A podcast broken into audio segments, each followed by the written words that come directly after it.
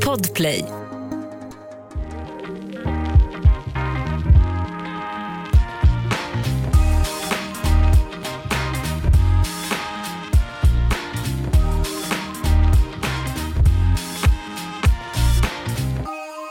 Allihopa och välkomna ska ni vara till ett nytt avsnitt av Gravid. Nu undrar ni så här, hmm, varför låter Anna så konstig, hon som alltid brukar starta den här podden annars? Och det är ju för att eh, hon äntligen är inne på förlossningen. Det, jag vet liksom inte om hon kommer hinna spela in en uppdatering själv innan det här avsnittet släpps, så därför tänkte jag att jag tar det säkra före det osäkra och eh, spelar in inledningen på egen hand. Anna har verkligen längtat efter att komma in på förlossningen och förhoppningsvis får vi höra allt om det här redan nästa vecka. Men då kanske jag ska börja med att berätta om hur livet, mitt liv är istället för att vi tar det i slutet. Låter det bra? Well, min bebis är nu fem veckor gammal. Vi har precis blivit utskrivna från hemsjukvården och nu är det som att vi har precis fått ett barn. Eh, nu är det liksom att hon lär sig amma på riktigt och hon är ett barn som är som en vanlig nyfödd helt enkelt istället för det här mer schemalagt när vi har tryckt i henne mat i magen och så direkt. Och eh, det är ju, ja, lite härligt men också jävligt jobbigt för jag går på helspänn hela tiden. Så här, vill hon amma nu? Kan jag gå ut och gå i en kvart? Jag får liksom kalla kårar i kroppen när vi lägger ner henne efter att hon har ammat klart för att jag är så rädd att hon ska vakna. För då måste jag gå upp och sätta mig igen. Och det här är väl det som det är att ha en vanlig bebis tror jag, så att jag antar att vissa av er känner igen er ganska väl i det det som jag tycker är, det är alltid något jag gnäller på när vi blir av med det här, då, då kommer det vara så mycket lättare. Men vi har ju fortfarande en sån här amningsnapp för att hon är ganska liten och har svårt att få grepp om bröstet ensam. Och den måste man liksom blöta varje gång och tvätta mallen varje gång så att det är ganska störigt och det är svårt också då med liggamning. Eh, men det här är väl någonting som förhoppningsvis vi kommer lära oss inom en månad. Och i förhållande till allt annat vi håller på att mecka med, med sprutor och koka grejer och så, så är det ganska milt. Men jag börjar väl känna, ni som har hängt med på hela den här resan, ni vet att jag hade två månader där, där jag var så jävla stressad över jobb och liksom vaknade upp på grund av det och ja, inte mådde så bra då. Och sen så var det några veckor med den här fruktansvärda oron, eh, dels för mig själv men också för bebisen. Och sen så var det neonatalvård och sen nu har det varit en månad med hemsjukvård och sondmatning. Så att det har ändå varit ganska tre, fyra månader med väldigt, väldigt intensivt liv, eller hur man ska uttrycka det, för mig. Och jag börjar nog känna lite att det tar ut sin rätt. Ja, igår så kände jag att jag ville bli inlagd på psyket och det är liksom en känsla jag aldrig har känt i hela mitt liv förut. Idag har jag dock sovit lite bättre så att idag känner jag inte exakt så. Men jag älskar Hedda super, super mycket, men Ja, tycker ändå såklart att det är ganska jobbigt. Och jag har en teori om det här med, för jag har skrivit lite om det här på min egna Instagram. Eh, och då är det jättemånga som bara, ja, men jag undrar vad fan det var för någon freak som var där i de första tre månaderna. Och jag har en teori som kanske låter lite rå, men som jag ändå kan tänka att det ligger någonting i.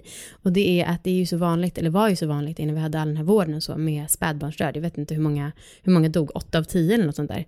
Eh, och då kanske det är meningen att man inte ska connecta med sitt barn för mycket förrän de där månaderna, för att om den nu skulle dö, vilket var ganska troligt, så skulle man inte liksom vara så fäst vid den.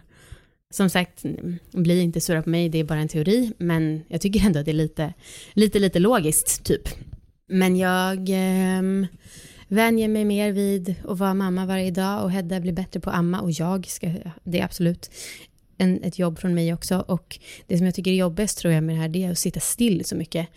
Jag är ju inte en sån som gillar att chilla och kolla på serier eh, vanligtvis heller. Så att, och liksom sitta i soffan, eftersom att liggämningen inte funkar så bra, åtta, nio, tio timmar om dagen, det gör att jag blir helt klaustrofobisk och verkligen, ja jag lider verkligen av det. Men så är Viktor fantastisk så får jag gå ut och ta en promenad, kanske någon timme om jag har tur och då då blir jag som en ny människa. Det ska bli väldigt spännande. Jag hoppas att vi får Annas förlossningsberättelse nästa vecka och se hur hon, hur hennes första vecka som mamma har varit då. Eh, nu kör vi avsnittet tycker jag. Och idag ska vi prata om eh, ja, det här med smärtlindring. Och det blir lite ironiskt när jag har precis fått ett sms från Markus att Anna har bett om epidural där hon ligger på förlossningen. Men eh, vi ska prata lite mer om att det är lite fint att liksom inte behöva så mycket smärtlindring eh, och att förlossningen blir bättre och mer naturlig då. Så att eh, då kör vi.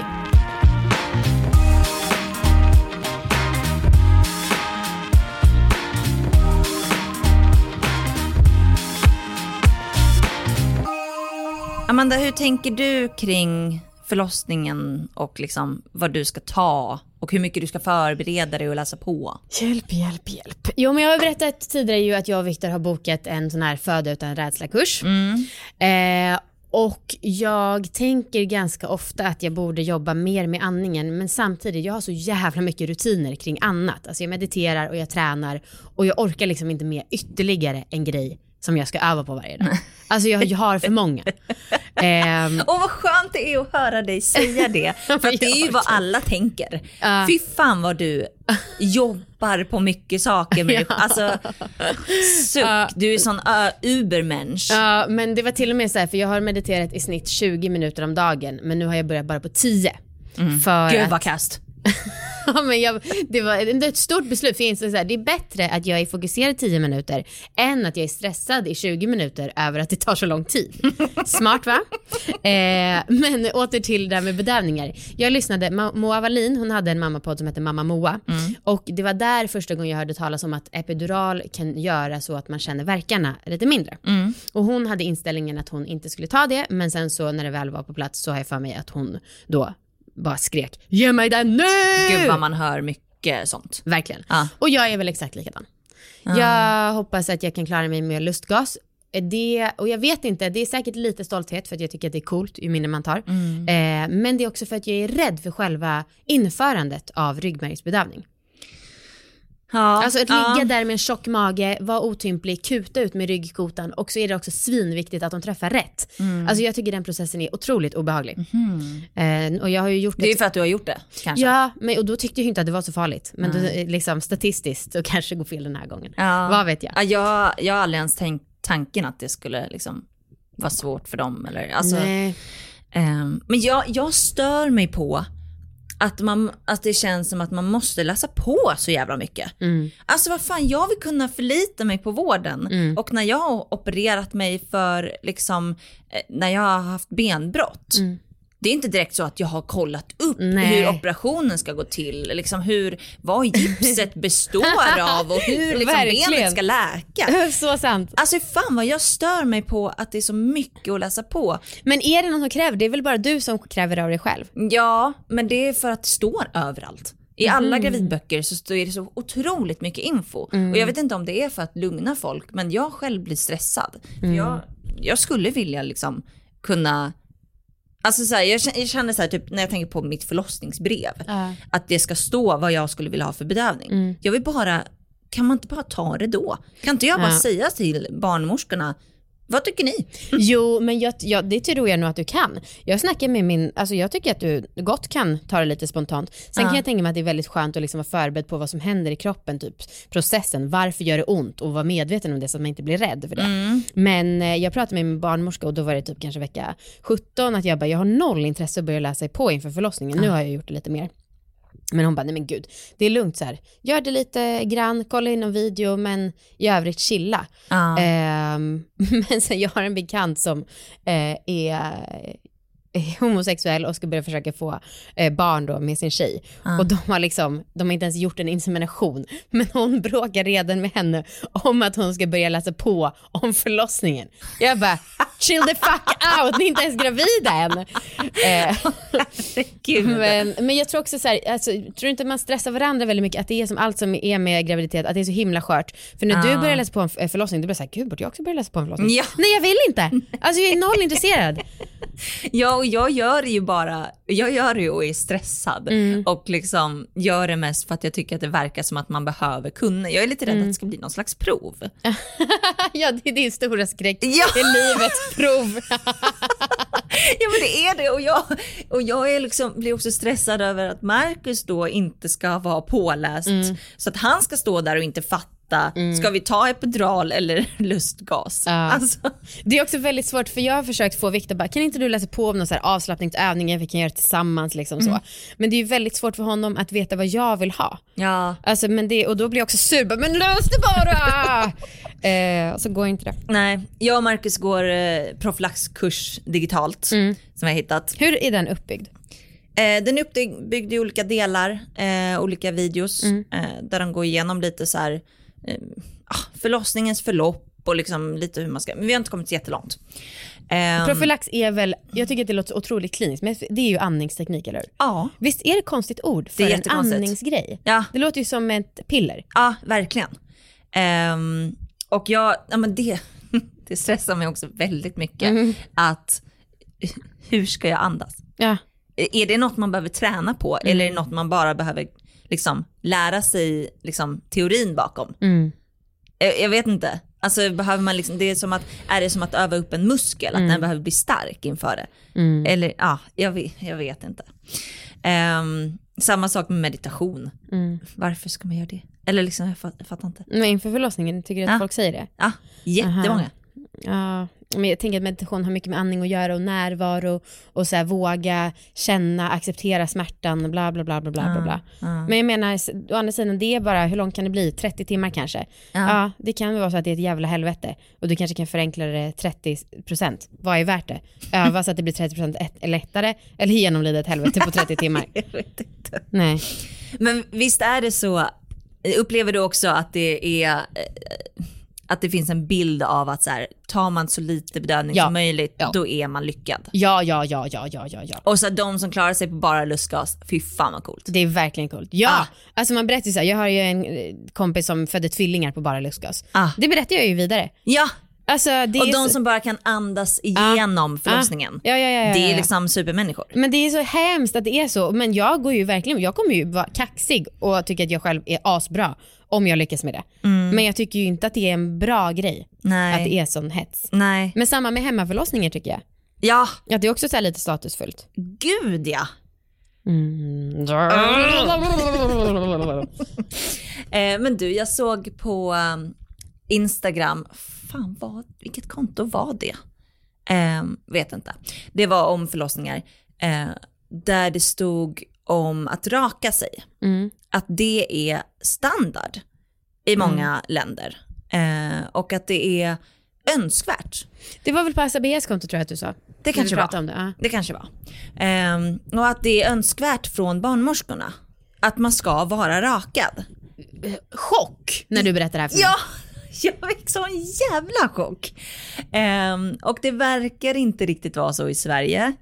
Eh, men det var ändå några stycken, som hade, några barnmorskor som hade svarat henne mm. eh, om att så här, ja men det är lättare att se om man typ ska sy igen. Shit alltså.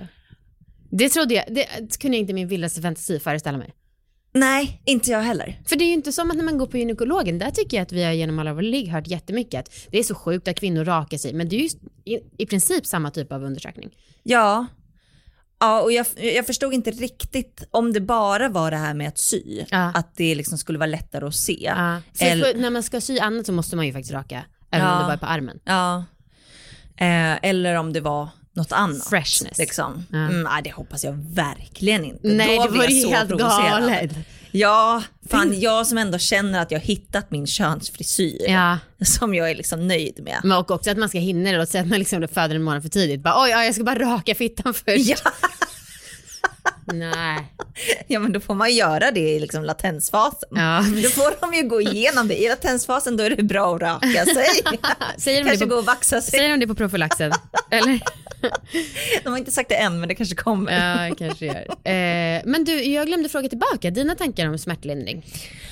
Um, jo men eh, Ja men jag tänker väl likadant som du, uh. att det vore nice att inte behöva något. Uh. Men jag känner mig, om jag känner mig själv så kommer jag ta det som de säger att jag ska ta. Mm. Alltså jag kommer ta lustgas och jag kommer ta epidural. Mm. Jag kommer troligtvis ta mycket epidural. Mm. Eh, jag, känner, jag tror att jag har ganska låg smärttröskel. Eh, och kanske också för att det känns safe. Ja. Typ. TENS tycker jag däremot, det är ju sån här elchockar. Just det. Det tycker jag däremot känns inte safe. Mm. Det, det, tycker jag känns konstigt att det skulle vara något slags standard idag. Mm. För det, jag tycker att det känns läskigt att få elchockar i mig. Ja. Ja, mm. man, traditionellt har man ju lärt sig att elchock inte ligger med något bra. Nej, exakt. Mm.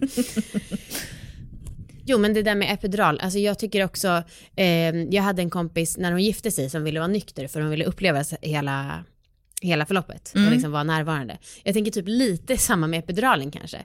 Att visst den kanske gör att det blir mindre ont men det känns också som att jag kanske upplever hela grejen mer om om jag, in, om jag får kontakten med verkarna på ett annat sätt. Samtidigt så kanske jag bara vill därifrån och inte alls är närvarande för att det gör så jävla ont. Ja, och blir det inte samma med lustgas, nu gud nu kanske man låter jätteopåläst, men det är inte samma med lustgas att man också blir lite full jo, och lite borta? Jo, men det är ju så himla kort. Jag har ändå tagit, testat lustgas i form av sådana här partyballonger. Ja. Och det går ju väldigt snabbt över. Ja, okej. Okay. Mm.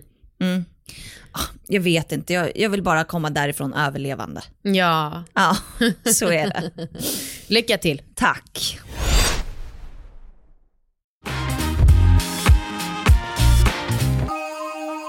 Och nu så har vi snabbt ringt upp Annas mamma Kersti för att eh, Anna i alla fall säger att hon berättade om sin ena förlossning som om hon bara låg och skrattade igenom den. Så vi får höra vad hon själv säger. Hej igen min mamma Kersti. Hej min Anna och Amanda. Hej. Hej. Um, vad jag har hört från dig mamma, det är att uh, dina förlossningar, alltså min, för mig och min bror, att de skiljer sig väldigt mycket. Mm. Stämmer det? Stämmer. Oh ja. Mm. som som natt och dag. Ja, jag har en bild av att om jag, jag planerar att ha två barn. Eh, mm. Och om jag då kommer få ett andra barn så tänker jag att den förlossningen kommer vara, precis som du upplevde, superenkel. eh, så jag har liksom hela tiden tänkt att så här, men det, om första förlossningen är svår, det gör ingenting. För andra kommer vara liksom plupp. Det är den så kan det ju bli. Det kan ju också bli att första förlossningen blir piece of cake. Alltså så är det ju för vissa. Mm. Så det är inte, all, det är inte liksom vedertaget att första förlossningen alltid ska vara urjävlig. Så är det ju inte. Nej. Eh, men det tog väldigt, väldigt lång tid. Det tog 36 timmar liksom, eh, verkarbete för mig med John. Ah. Och, och det innebär då också att man blir ju väldigt, väldigt trött mm. och orkar inte krysta längre för att ja, man är för trött helt enkelt. Ah. Och då var det också så att eh, när det gått så lång tid så började ju John bli stressad i magen och ville ut. Mm. Så att då fick de ju dra ut honom med sugklocka. Mm. Och jag krystade ingenting. Jävlar. Jag bara låg liksom plats med en pannkaka. Nej det var jag inte, inte plats med en pannkaka men jag låg liksom helt passiv. Ja. Hade du mycket smärtlindring? Ja, eh, smärtlindring hade jag ju epidural och lustgas och sådär. Ja. Det hade ja. jag. Och det här var då din Men, första eh, förlossning? Det här var 1989, nej 85. Ja. Och sen så fick du ligga kvar på BB jättelänge? Ja, jag låg ju en vecka. Mm. Mm-hmm. Och det var, ju, det var skönt tyckte jag för att jag var ju som en 90-åring i kroppen. Jag hade spruckit jättemycket så jag kunde inte sitta, jag kunde knappt gå, jag gick helt böjd och jag var, jag var jätte, jättetrött. Usch. Men det var också, jag tyckte att det var ganska skönt att vara på BB och få hjälp med amning och allt sånt där. Så att, Men var, var, du inte rädd sen inför din andra förlossning? Det låter ju som en hemsk förlossning. Mm. Verkligen. Nej, alltså så hemskt var det inte. Jag menar, det var ju inte Alltså det kan ju vara mycket mer dramatiskt med akut kejsarsnitt och sådär. Det var liksom mm. aldrig någon fara för varken John eller för mig så att det var inte så utan det var och Erik var ju där hela tiden, min man alltså. alltså. Ah, Nej men sen tog det ju fyra år innan då jag blev gravid igen.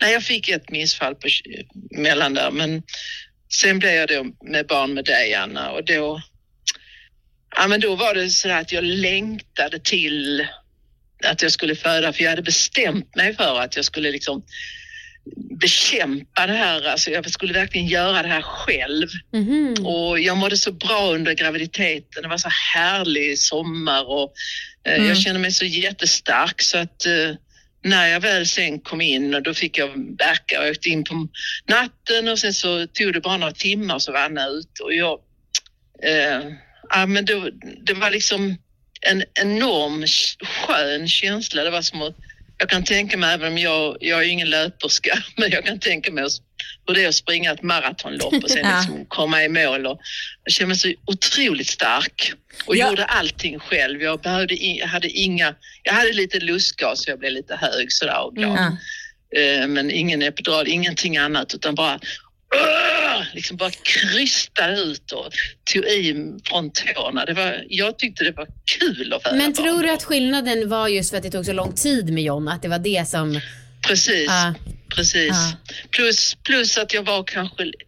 Ja, men jag var också lite mer omedveten för att inför andra förlossningen så hade, hade jag det var så då var det ju trendigt med profylax och det var mm. liksom sackokudde, det var så mycket alternativa, eh, alternativa saker som blev på modet då. Vadå, räknas det som alternativt? Alltså. För det känns så som standard liksom, nu. Mm. Ja, det, det, kan man säga. Det var ju inte bara det att man skulle ligga liksom på rygg och så med benen upp i vädret utan um, när jag då i, precis innan du kom ut så höll jag på att liksom leka med sackokudde och Ah. Blev masserad och badade gjorde jag. Ja, jag hann med en jävla massa. Mm. Uh, nej men och liksom det här med andningen var också jätteviktigt. För Erik och jag gick ju det på kurs uh, mm. innan du föddes. Vilket han aldrig fattade varför han skulle vara med för att han var ju inte ens med på förlossningen. Nej. Utan han var ju på turné så Oj. min mamma fick rycka in. ja. Hur som helst så, nej men jag tyckte det var härligt att föda barn och, och det är därför vill jag också liksom säga till alla, men det är inte så jäkla Kvinnor har fått barn i alla tider. Det är liksom, visst, det är jobbigt men det är ett skönt jobb och framför allt en psykologisk drivkraft är ju att man vet att det inte är farligt. Men jag undrar om du hade sagt samma sak. Det är ingen farlig smärta liksom. Nej, men jag undrar om du hade, hade haft samma inställning om du inte hade fött mig. Utan bara hade varit med om den här eh, långa, långa förlossningen som avslutades ja, liksom, på många dagar på BB. Fast jag hade absolut inget, jag har inget trauma efter den förlossningen. Jag men det var, känns jag minns som att, hur mysigt det var när han kom ut. Men det känns som att många alltså, så här, jobbiga upplevelser, oavsett om det är förlossning eller inte, eh, mm. eh, alltså att man, sådana kraftfulla upplevelser, att man förändrar dem så mycket i sitt medvetande mm. efterskott. Ja. Det, tror, det tror jag också. Ja. ja att man tänker att det är typ har stärkt den. Ja. Eh, istället för att vara jobbigt. Och har man, Precis, eller har man gått igenom det en gång och så vet man visst det kan, det kan bli så lite tråkigt som det blev med mig, att det var så långt utdraget och så. Visst, mm. första förlossningen. Men sen så, när man då ska på det andra gången så tänker jag, ja men det kan ju inte bli värre liksom, utan och då, ja, man har, jag hade en annan medvetenhet om, om min kropp liksom och hur jag skulle göra och vad det är det här med krysta. Det, det läser man ju bara om i böcker. Mm. mm. Man vet ju inte det förrän man är, är i situationen. Ja, det är så här det är att krysta. Mm. Det är som att liksom vara jättehård i magen och försöka bajsa ut en klutt mm. liksom, som är stenhård. Mm. Det, det, är ju det, det är inte så kul. Nej, nej det är inte jättekul. nej. ja, ähm, ja. Tack. Tack för att vi fick ringa upp dig mamma. Ja, tack. Ja, vi hörs. Tack. Hej. Hej. Hej.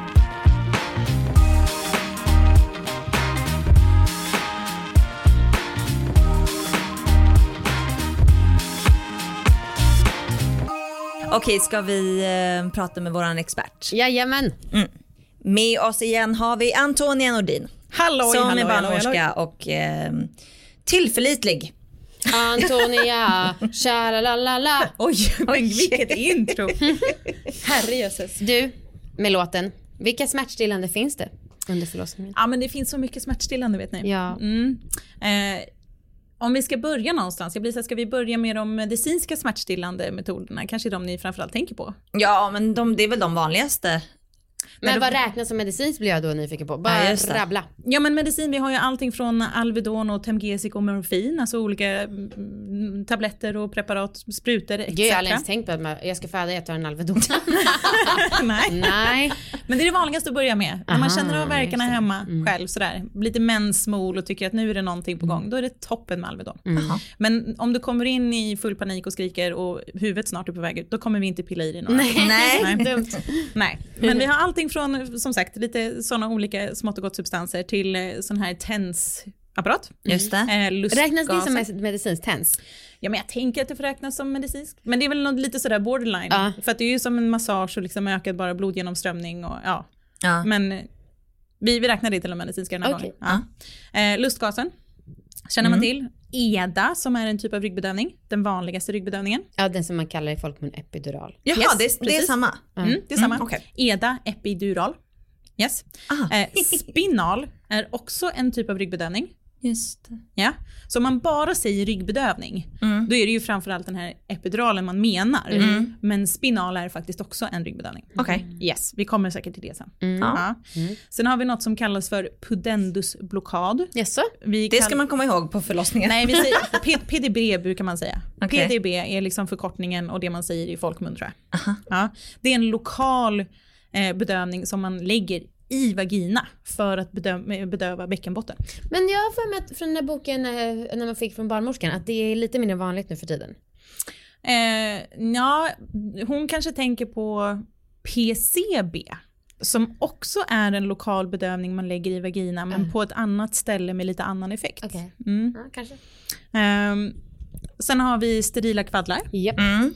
och sen har vi någonting som är ganska ovanligt som jag inte tror att vi kommer prata så mycket om som heter Ultiva och det är ett alternativ för de som kanske inte kan få ryggbedövning men vill ha eh, någon slags ersättning. Mhm. All right. Mm. Ja okej, och det är de medicinska. Det är de mer medicinska. Mm. Yes. Och Sen, ja. sen har vi då profylax, tänker ja, jag. gud ja, profylax. Men och det räknas, man säger att profylaxen är smärtstillande? Ja Eller? men alltså, nu kommer vi in lite grann på vad är definitionen av smärta, hur Ah. funkar smärta? Of Ja, just För det. det, för det är ju faktiskt så att, att en, det är helt klart så att ska du föda barn och bli lämnad ensam, då kommer du förmodligen känna att du är stressad och rädd och stresshormonerna stiger och då kommer du nog känna att du får mer smärta Ja. än om du har någon med dig som sitter och klappar lite på dig och säger att allting är okej, jag är här med dig, du kan vara trygg. Eh, och då är det ju såklart att det är väl en form av smärtlindring då. Ja. Ja. Så då skulle man kunna räkna in massage. Oh ja, Akupunktur massage, akupunktur, hypnos, avslappning, att man duschar, att man badar, värmekuddar i tidigt skede. Mm. Inte att glömma kontinuerligt stöd. Och det är oavsett om det är att man har en partner med sig, en dola och självklart oss barnmorskor. Ja. Ja. Alltså, och det här, eh, vill bara fråga lite snabbt. Eh, för att jag har tänkt på, när jag läst så här att man kan få akupunktur och hypnos. Mm. Alltså, finns det på förlossningarna? Folk som kan där? Ja men akupunktur brukar oftast, det, jag, nu jobbar jag ju på SÖS, Ja. men eh, ofta så brukar det finnas någon barnmorska åtminstone per arbetspass som kan sätta lite nålar. Det är så? Ja, ja, men det, ja.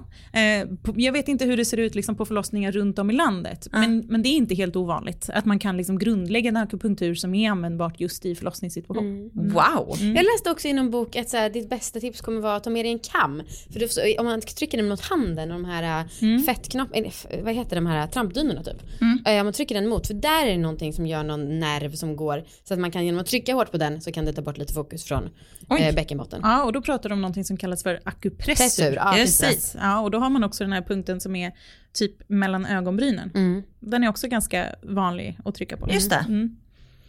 Den, kan en, den kan en partner trycka på samtidigt som den pratar lite lugnt och fint sådär. Nu andas du och slapp. Men eh, vi nämnde det lite kort, det har ju funnits smärtstillande eh, medicinska som inte finns, som inte används idag.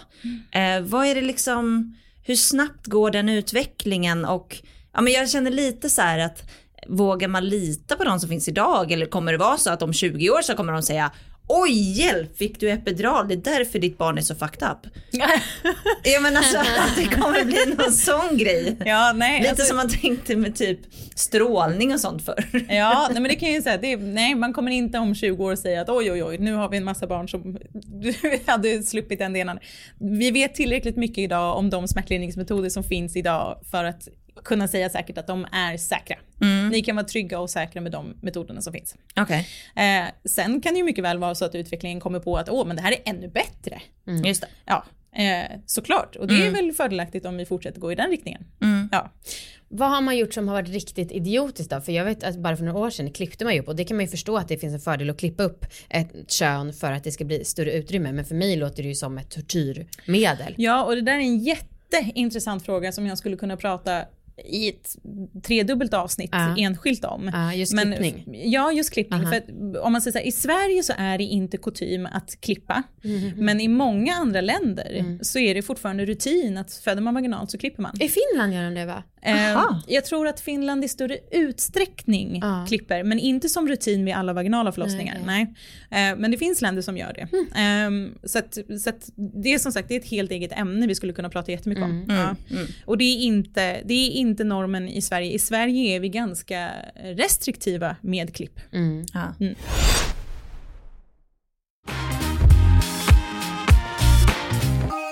Vi pratade lite innan om att jag känner en stress över att jag måste vara så jävla påläst eh, inför min förlossning. Och att så här, i vilken annan operation som helst, alltså när jag har haft benbrott och liksom, ja, så har jag ju inte behövt läsa på, utan där har jag förlitat mig på vården. Varför måste man vara så sjukt påläst? Eh, Eller varför, få, varför får man så, man kanske inte måste, men varför får man så mycket info? Varför förutsätter sig att man ska ha något val och skriva det i förlossningsbrev typ? Ja, just för att det är en så helt annorlunda situation än vid exempelvis ett benbrott. Ja. Eh, det här är ju en livshändelse. Ja. En ganska avgörande livshändelse som, som för många definierar liksom en ny period i livet. Eh, som kan påverka starten man får in i föräldraskapet, hur man upplevde sin förlossning. Ehm, så att, så att man, man bör ha egentligen nästan all makt i form av hur saker och ting ska gå till. Oj. Men, men med det så kommer ju då också såklart, ja, med det så kommer ju också såklart lite så ansvarsbördan om att ja men då måste man ju vara välinformerad så att man kan göra informerade val. Ja. Eh, och det vill ju vi hjälpa kvinnor att göra. Mm. Eh, sen är det ju självklart så att det är ju få kvinnor som kan vara lika välinformerade som utbildade barnmorskor och läkare. Såklart. Och då finns vi där till hands och guida och hjälpa och rätta ut sånt, alltså reda ut sånt som man kanske har fått om bakfoten eller frågor som man har. Men, men generellt kan man väl säga att eh, för dig att kunna göra så välinformerade val som möjligt så är det bra att du är påläst. Men kan jag, om jag då skriver i mitt förlossningsbrev, jag vill att ni bestämmer. kan, kan jag göra det? Det kan du absolut göra. Sen kommer, Ni vet bäst. sen, sen kommer vi ändå dubbelkolla med dig. Vi Ja. kommer ändå liksom göra saker och ting i samråd med dig och med ditt samtycke. Mm. Ja. Ehm, det här med epiduralen, ehm, jag har blivit lite avskräckt, men dels det där med att det ska sättas i ryggen men också för att man tappar kontakt med verkarna. Vad är det som händer? Är det liksom, om jag tänker mig, jag gillar ju att ta biceps som exempel uppenbarligen, är det då att istället för att den, jag känner att den kan spänna så, att den bara är helt sladdrig och jag liksom inte kan hur, vad, är det som, vad är det man menar med att man inte har kontakt? på huvudet. Ja. Ja. Nej, alltså det som händer är att man, man bedövar smärtan. Mm. Du kommer förmodligen fortfarande känna av att du har verkar. Men för jag tyckte, jag hörde någon nyss som bara, nej jag hade ingen kontakt med verken alls. De sa krysta när verken kommer. Fattar Mm. ingenting. Nej men då pratar vi om olika saker. För det är skillnad, det är skillnad på eh, under öppningsfasen exempelvis Ja. och nedträningsfasen innan du ska krysta. Mm. Eh, för du kommer ju ha verkar förmodligen i flera timmar. Det är Yes. liksom standard för en förstföderska. Eh, och det är skillnad på de, på de verkarna man har liksom under liksom det stora grovarbetet Mm. kontra när man får krystverkar. För krystverkar de jobbar på ett annat sätt för att verkligen fösa ut Okej, barnet. okej. Ja. Eh, och en, en ryggbedövning kan ta bort de krystimpulser och liksom känslan man kan få med de här krystverkarna när man har en ryggbedövning. Eh, slarvigt beskrivet, när man, när man är magsjuk och kräks, då får man ju liksom kräkreflex. Ja, Ja. precis, man kan inte styra det. Nej. Magen bara, liksom, bara vänder sig ut Ja, och in. ja. En omvänd sån. Där du, du, kan inte, du kan inte låta bli att trycka på. Du måste liksom bara, och så måste du få trycka. Ja. Ja precis, om en sån. Jag tror du menar att det liksom kommer tillbaka, kräket trycks ner tillbaka. nej, gud, nej, nej, Det var därför jag blev jätterädd. Nej, nej, utan jag menar själva reflexen. Men att reflexen och impulsen går ju neråt istället, för barnet ska ju inte upp genom halsen. Nej, barnet precis. ska ner. Ja. Nej, så, så, eh, så här, om jag tolkar dig rätt, epidural skulle är egentligen bäst under liksom grovarbetet innan liksom krystvärkarna börjar. Oh ja, där sa du någonting jätteintressant. För, för EDA är helt klart den bästa smärtlindringen i form av att den är mest effektiv. Alltså den tar bort smärta på ett väldigt effektivt sätt. Men när man är helt öppen, vi har i tidigare program pratat om det här med att livmoderhalsen, eh, livmodermunnen ska öppna sig till 10 cm och sen ytterligare lite, den ska liksom dra sig ner förbi barnets huvud. ner. Ja. Eh, hela den processen har man jättebra hjälp av ryggbedövning. Ja. När det är klart och det som är kvar är att barnet ska liksom vandra ner mot öppningen av vagina, Ja. då är, längre, då är ryggbedövningen inte riktigt lika effektiv längre. Och det här är liksom, det blir man avrådd från då eller? Det är väl det man pratar om, alltså att det är för, för sent att lägga epidural, säger ju vissa. Mm. Eh, jag brukar vara restriktiv med att säga att det är för sent. Eh, men, men det är precis som ni är inne och nosar på, eh, så är det så att är man helt öppen och det som är kvar att göra det är att barnet ska vandra ner och sen ska man krysta. Eh, så man har liksom inte samma hjälp av en ryggbedövning då. Nej okej. Det, det, det känns på ett annat sätt i kroppen och verkarna jobbar på ett litet annat sätt då. Eh, så det, som, det som känns mest under den processen, det är ett enormt tryck neråt och ofta bakåt mot rumpan. Man kan känna sig jättebajsnödig ganska länge. För det är så, är det första barnet man ska föda, då kan man räkna med att det tar ett par, tre timmar för huvudet att bara vandra ner. Så när man har öppnat sig helt, så är det fortfarande ett par, tre timmar kvar innan man kanske ska krysta. Eh, och då som sagt, då, ryggbedövningen har inte samma, samma lika effekt då. Eh, håller du med om att det finns en målbild om att eh, man är lyckad, man är lyckad som kvinna om man inte behövt så mycket eh, smärtstillande under förlossningen?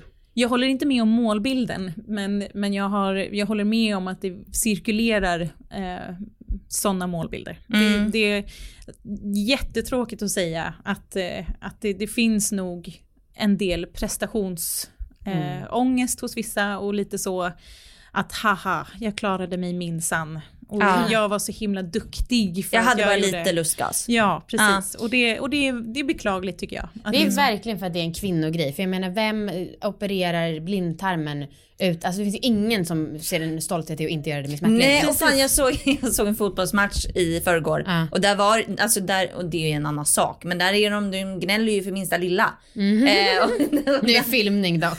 jo, jo men att det ändå, att det är en så jävla skillnad där. ja. Ja, Där ska man visa hur dålig den andra har varit. Som, ja, jag fattar. exakt. Jag, jag kan säga smärtlindring eller ej smärtlindring. Alltså, jag vill undersöka också att alla har olika ont.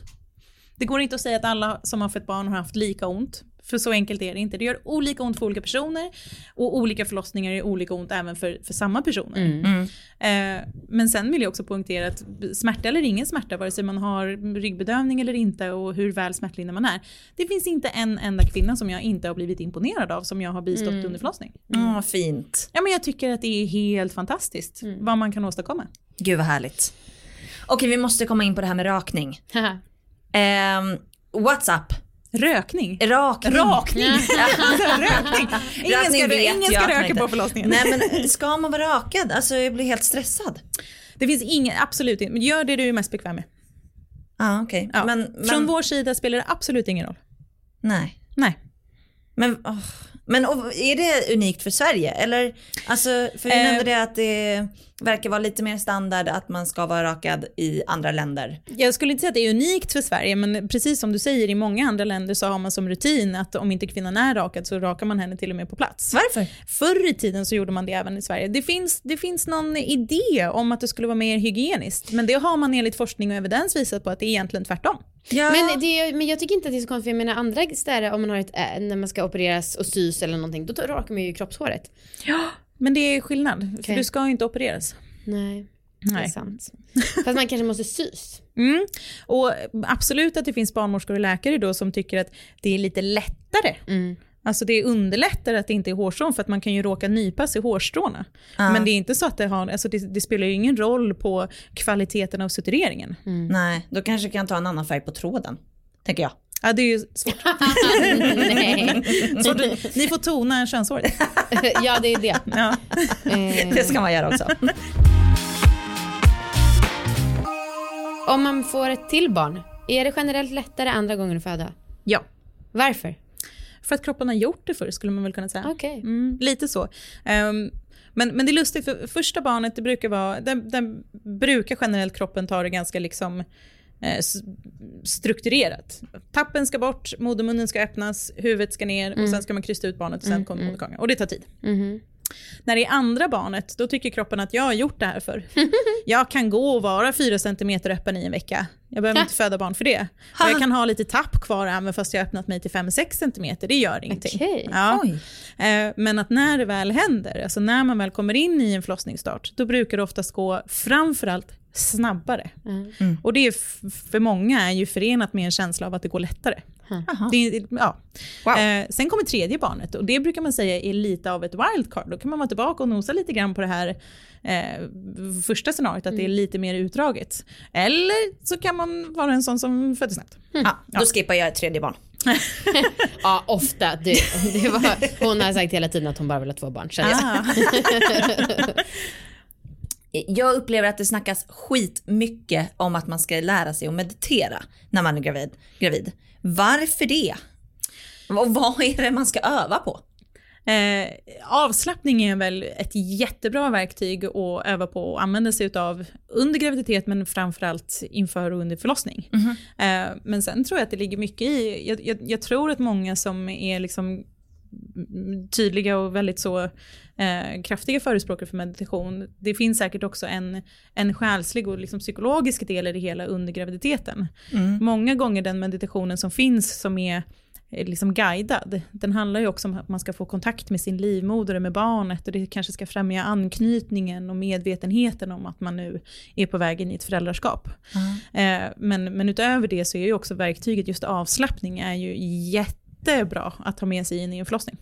För att det är smärtstillande? Ja, för att Ja. det, bästa, alltså det bästa som är såklart för alla inblandade och framförallt för den som föder är ju att känna lugn och ro och trygghet och, och liksom undvika något slags stadie där man känner att man tappar all kontroll och befinner sig i någon slags panik istället och stresshormonerna tar över utan lugn och ro och trygghet och ett jättebra verktyg för att uppnå det det är ju att känna att jag kan slappna av. Ja. Hur, hur kan man slappna av i bäckenbotten? Eh, ja, alltså ett bra sätt att lära sig att slappna av i sin bäckenbotten är ju någonstans i början att hitta kontakt med sina bäckenbottenmuskulatur Ja. så att man kan styra och spänna dem. Ja. Eh, För sen, det tycker jag att så här, när jag väl typ gör knipövningar och sånt så tycker jag att jag känner väldigt bra så här, när jag knipt och sen så när jag slappnar av. Bra. Alltså inga, inga problem att slappna av då. Nej. Men när jag bara sitter så här, alltså på en stol, jag vet inte, är jag avslappnad, är jag spänd, vem vet? ja, Och jag vet att jag är lite spänd för att jag är kissnödig hela tiden så jag lite håller in hela tiden. Ja men precis, och, det, och då har du ju sin förklaring till Ja. varför du är lite spänd Ja. hela tiden. Ja. Och sen finns det olika, det finns olika övningar och det finns olika ställningar man kan göra för att slappna av ytterligare. Men precis som du säger Anna, det, är- det är ju lite det man vill liksom hitta. Man behöver inte bli någon superexpert innan man ska föda barn. Men just den här skillnaden att nu spänner jag, jag känner att jag spänner, jag har kontakt med mina bäckenbottenmuskler och nu slappnar jag av, jag känner att jag slappnar av. Gud vad jag blir stärkt. Ja, ja men det är jättebra för att, för att eh, det är väldigt nyttigt under förlossningen, framförallt när huvudet ska ner, men sen också även när man krystar. Så det är jättebra om man kan känna att ja, men nu är jag i mitt avslappnade stadie. För att man ska ju låta bebisen komma ner och ut där. Mm. Det är liksom, man, man vill Man ska ju ju låta... inte knipa in honom. Nej, man vill ju låta vävnaderna tänja sig och vara avslappnade så att de får liksom, ja, släppa till, eller vad man ska säga, att bebisen ska komma ut. Mm. Så är det. Eh, tack för idag. Tack själva. Tack för idag, Eh. slut för idag. Slut för idag. Yes. Hej då! Hej.